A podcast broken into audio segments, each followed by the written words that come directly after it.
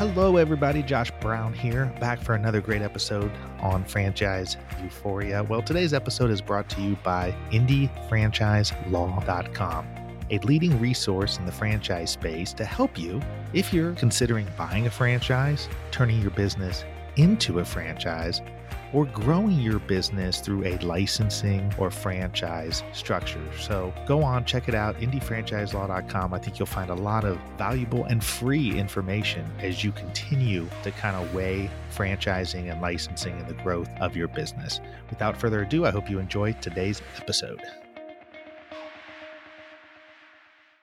On today's episode of Franchise Euphoria, I'm thrilled to welcome Kim Daly. Kim Daly has spent the last 20 years helping people achieve financial freedom by enabling them to find the perfect franchise opportunities. Her skill for matching a client's background, interests, skills, finances, and life goals to the ideal opportunity has made her a top franchise consultant in the United States. Today, we are here to pick her brain and gain some insight into what can seem to a lot of people like a daunting process, deciding on what is the perfect franchise to enable you to gain financial freedom.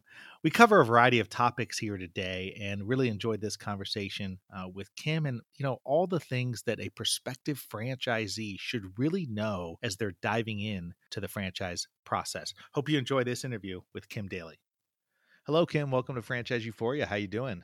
I'm doing great, Josh. Thank you. Well, I'm excited to have you on. Over the last several hundred episodes I've done, I've had a time or two to interview franchise consultants, people who help other prospective franchisees in buying franchises. And I happen to think that it's one of the more important roles that is played with really guiding people through the process. So I'm curious, how'd you get into it? Thank you, Josh. And I love that you understand the value that I bring to the process. I appreciate that. I've done this for 18 years. And the reason I do it with so much passion is because I really see that what I do offers people something that I don't think they can get on their own.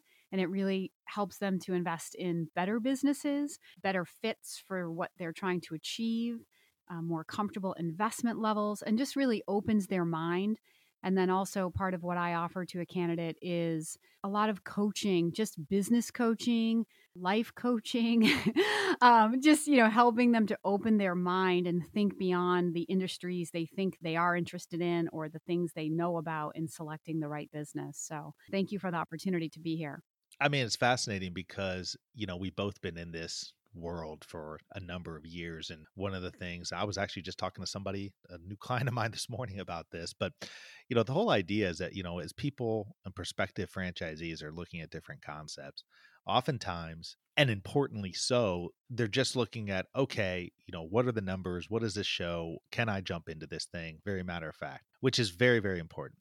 But at the same time, as you alluded to, and I'd love to get your thoughts on this, there is a psychological component to buying a franchise, and there's psychology and a background and important factors that relate to, who you are, what your goals are, what you're trying to get out of this, that to me, you have to start with, when you're dealing with any kind of franchisee, you got to figure out, what's their motivation? Do you find, because I know in my world, I find that it can just run the gamut in terms of why people are getting into franchises and the importance that should be placed upon that early on in the process? Oh, it's everything. So as one of the top consultants in the country, I think that's one of the things that makes me so effective at what I do. I am able to help a lot of people go down this path successfully. I believe everybody who comes to me wants the outcome, but a lot of times their own head trash, their preconceived notions and assumptions get in the way. And I've learned over 18 years how to help them sort of get out of their own way so they can get to their goal. But to your point, we have to begin with a clear understanding of personally, professionally, and financially, who are they and where do they want to end up? And what do they want this business to do for them in those categories over what period of time? And the more specific they can be with me about where they want to end up, then the easier it is for me to help identify the most efficient vehicle, which that's all the business is, right? That will get them from here to there. So we absolutely start with, why are we here? Kind of what's motivating this? It is an investment. It can be job replacement. It doesn't have to be, right? It can be a legacy builder for your children. But I also, when we're talking about legacy building for children, I take the kind of path of, listen, let the legacy that you're leaving to your kids be the conversation around the dinner table that is around the business that our family owns, rather than complaining about your boss at your job that you don't like, right? So rather than trying to make a decision for an investment in a business that has to be relevant in 10 years or 15 years when they're ready to take it over. That's too weighty of a decision to try to make today, because we don't know what's going to be relevant or, a vibrant business in 10 or 15 years. And so let the legacy be the business ownership. We are a family that owns a business, and the kids kind of growing up in and around the business and those types of conversations that would be present in the family. Does that make sense?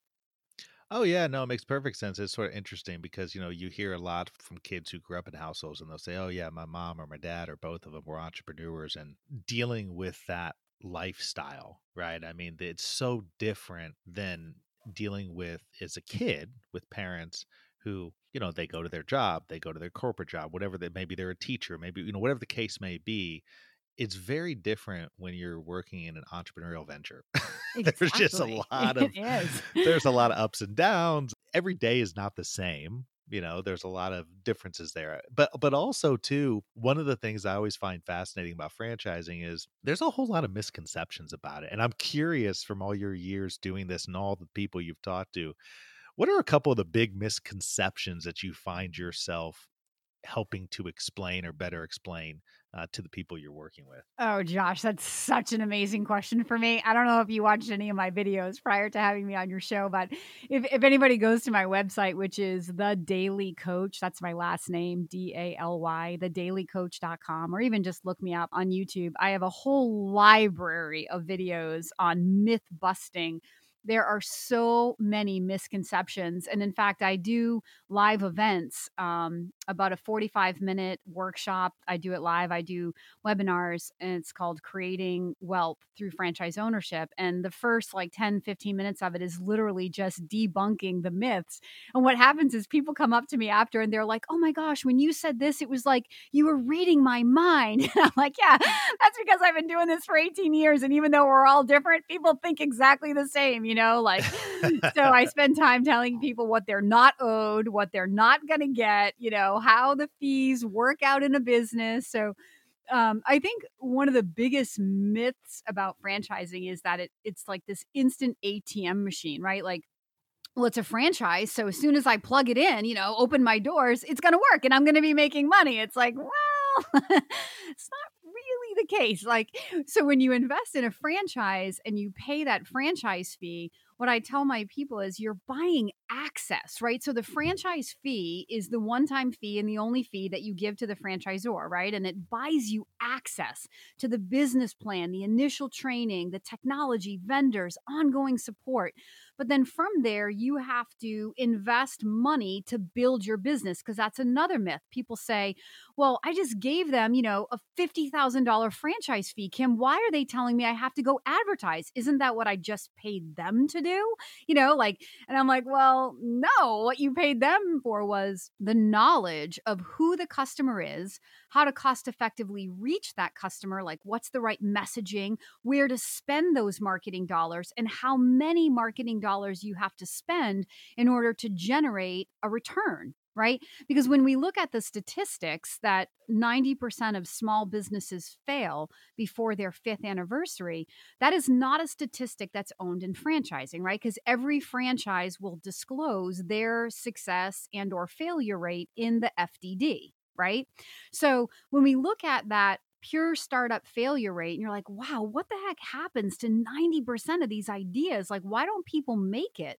Well, research shows that most entrepreneurs grossly underestimate how much money and how long it's going to take to build a positively cash flowing business, right? Now, there's another myth in there because people say, like, how does that maid service franchise get off charging $150,000? Like, how dare they? I'm like, well, they're not charging you $150,000. That's actually what it's going to cost to build a positively cash flowing residential maid service business where you are not carrying a vacuum into everybody's house to clean their toilet, right? Where you are the CEO managing a residential maid service business. The majority of that money is, in fact, the advertising money. Now, if you were going out and creating that advertising messaging on your own, and you really didn't have a clear definition of your customer, who is our client, right? Because every maid service has a little bit of a different clientele. So the franchise that's done this 300 or 400 times, they know who their customer is. They've perfected the marketing that targets that customer. They know where to spend that money to find the customer. And they know that it's not $10,000 a month, but it's also not $1,500 a month, right? They're giving you the number that if you're spending this amount of money on a consistent basis, it will return over a certain amount of months, an expected return. And that's where during the validation process where we get to go out and interview franchisees who've already gone through that break-even period, we get to learn from those people, right? We get to validate in the real world what other people did with this plan to produce the result and how much money did they put in to get there and how long did it take them to get there, right, Josh? Well, no, I mean, I think that's super important. It's the whole idea that buying a franchise is not buying a business in a box. I mean, you have to work it. You have to know what you're doing. You have to be able to identify the market within your own community of where you're putting it, what that looks like, be able to do a lot of things that you would do for regular business, but you're in partnership with the franchise or company. And it always is interesting to me with different franchise systems that I look at to sort of see where the value proposition is for the franchisee and for the franchisor. Because, you know, when you go into a franchise system, to me, as a baseline, the franchisor is going to offer systems and processes and know-how and a business that you should be able to set up that's been proven over time. But so often, I think with franchisees, there's questions that arise down the road. You know, okay, now I've been doing this for a year or two. I understand as the franchisee how the business works. Now, what's the ongoing value of the franchisor? Is it that they've got a great R&D team and they stay on top of technology developments, they stay on top of equipment? Is it that, you know, if it's a restaurant, are they coming up with new recipes and what are they doing from a brand perspective? I'm curious because this to me is such an important question for franchisees to consider at the outset, not just what are they getting right out of the gate, but are they going to be happy with that franchise system 3 years down the road? Mm-hmm. It's everything. So when I explain to people what you're really buying, you're not buying a widget. You are buying people. You are buying a relationship. In fact, in my process, I equate the entire franchise investigation process to a courtship leading to a marriage, in which it's the franchisor's job to ask for your hand in marriage if you're the candidate. And when you work with me, we're going to start with a blind date. So once we've identified sort of what characteristics are most important to you in this potential relationship, then I'm going to go and do the research and bring back the potential suitors. And then I'm going to coach you through this dating process. And I have a lot of fun with my candidates on it. And we're able to kind of look at the FDD sort of as the prenup. So a lot of times people want to turn right to the legal documents. And I'm like, why? So again, if you were going to get married and someone threw a prenup at you after one blind date, you'd be like, it's a good analogy. I think this is a little bit out of context, right? You can't read an FDD and understand the culture of the company, the vision of the company, the momentum in the brand. And that's what you're buying into, right? So to answer your question, how happy are you going to be with this relationship once you're not a baby and you know how to run the business? Like you've gotten the most bang for your buck out of the startup from your franchisor. It all comes back to culture. So your business is only as good as it continues to remain relevant to the market. Every business has to be adapting and changing and growing. So you, the franchisee, get to be focused on your day-to-day operation, but you have a team of people behind you whose job it is, and you're paying them royalty dollars to ensure that they have the money to do that, but they are ensuring the growth of this brand. As you said, they're bringing new technology, new vendors, new recipes. They're bringing new workouts, whatever it is that help you to remain relevant to your customer and even to compete as new competitors come into your space, right? A business is a living, breathing thing. It's not a thing you invest in one time, you learn it, and then you're good for the rest of your life. Look, I've been in business. I was self-employed for 5 years before I became a FranChoice consultant, and I've been with FranChoice now for 18 years, and I am like part of a franchise at FranChoice, right? I pay royalties, I'm supported by my corporate staff, and the reason that I am so passionate about FranChoice and this role 18 years into it, because it's not really my personality to be like, you know, kind of like stuck in one thing, is because it's so nuanced. Every time I think, all right, I've got this thing figured out, and I have figured it out in some very, very big ways. Well, there'll be an election or the stock market will crash and everybody will lose their 401k, which is how most people buy a franchise, or right? Like the real estate market changes. So like it's constantly changing. You never have it figured out. I'm always learning. And this is a whole nother point, but like, I think one of the biggest things people can do as they are growing into their role of becoming a business owner is focus on personal development.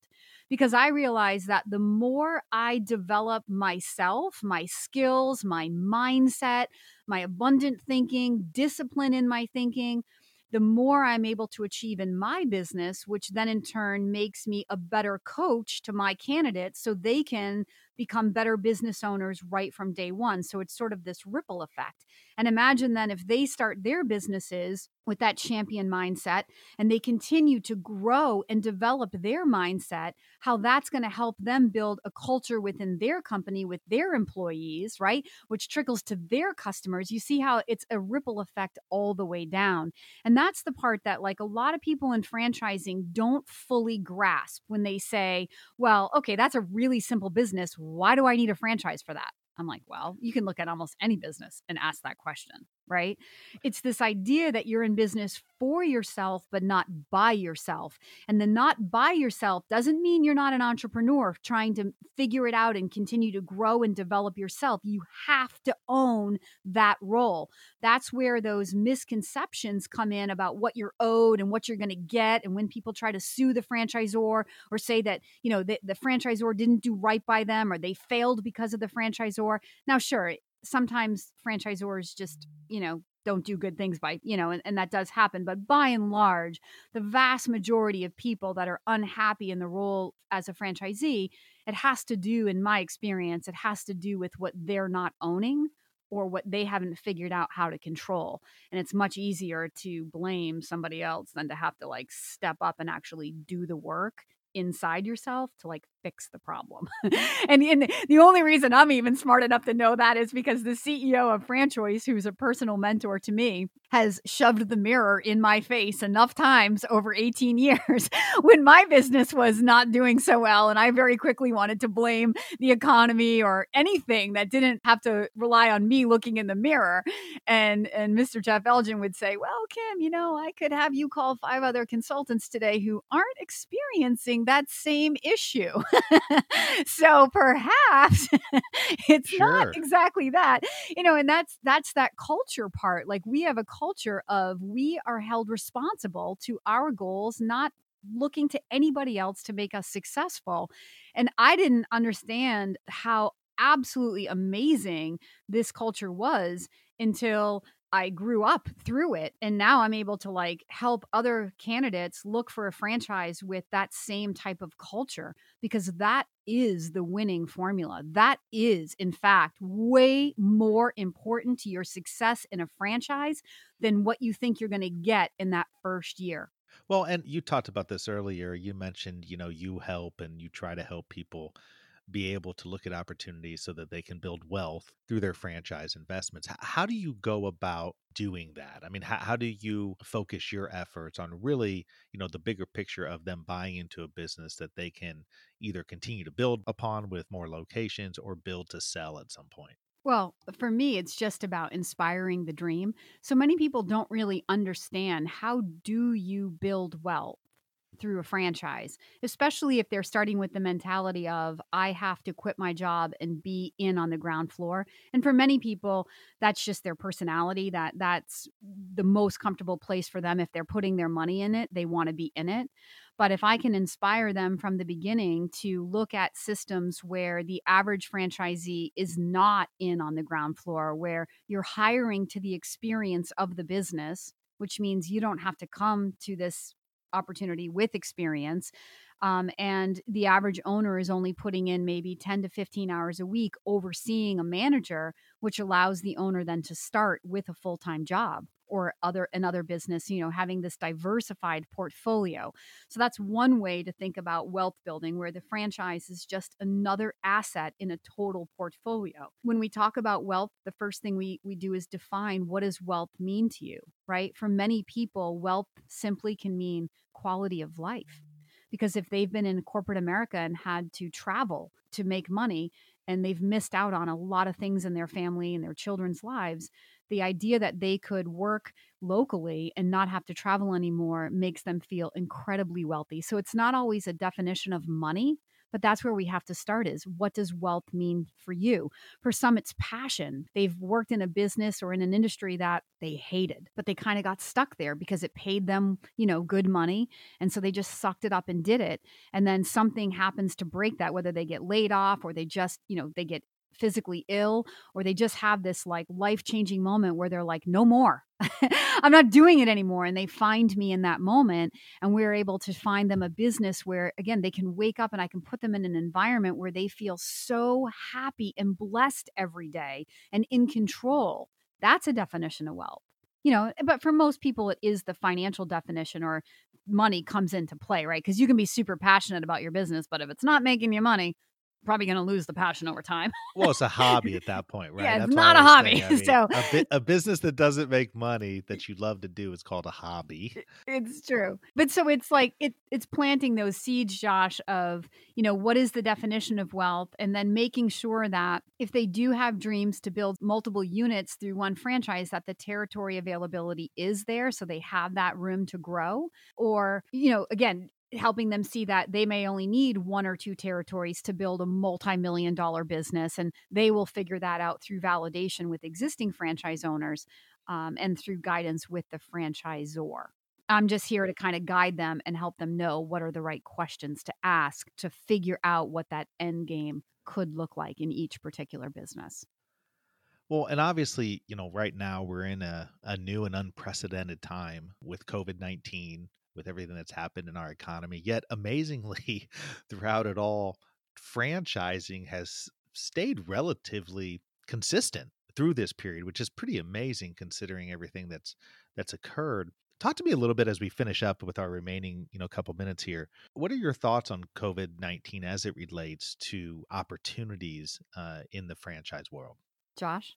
I think there has never been a better time to be exploring a franchise than right now. You know why? Because anybody can make a business look good when times are good. But when the world was literally shut down seemingly overnight and nobody was prepared for it, it takes unprecedented leadership and culture to get franchisees to be happy, to not be freaking out, and to then validate that to these investors who are brave enough to be looking at franchising right now.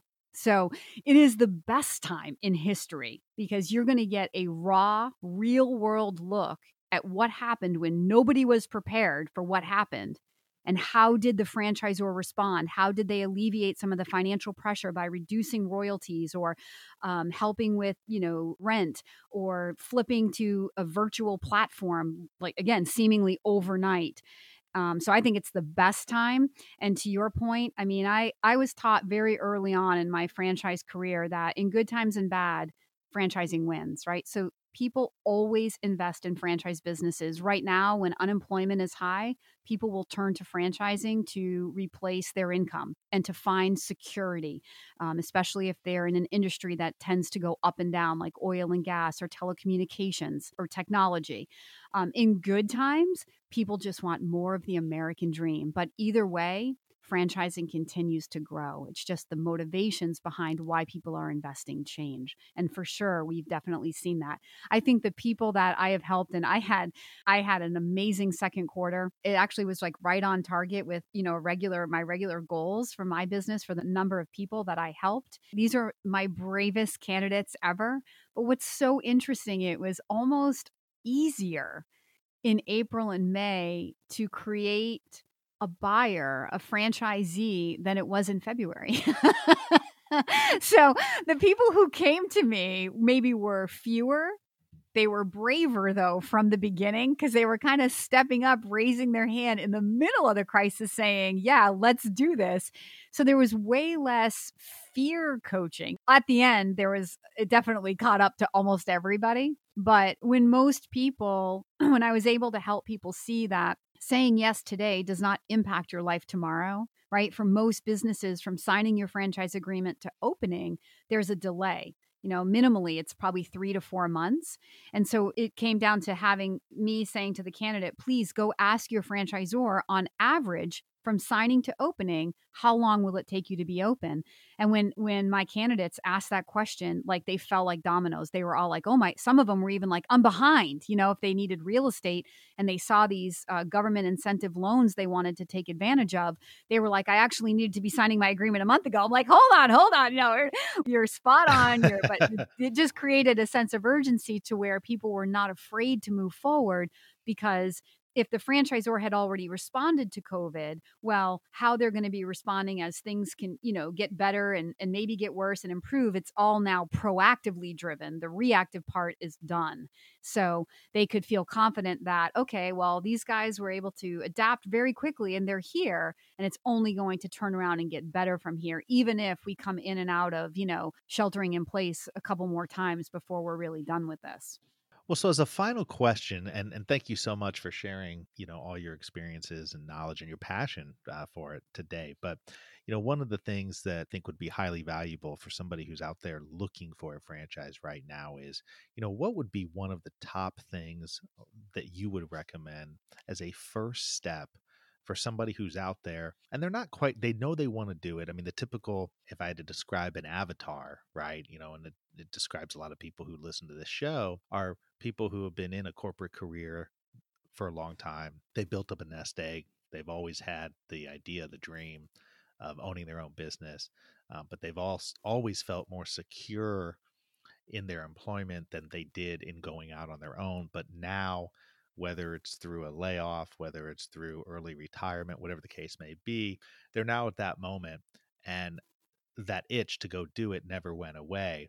And now they're looking. What is the good first step for somebody like that to do? All right. Well, this is a self-serving answer. Call me. Because I thought you might say that. The best way to learn about franchising is by doing, and I offer a free service. There's absolutely no obligation. I am going to teach you everything you need to know to become competent to say yes or no to your dream to invest in a franchise.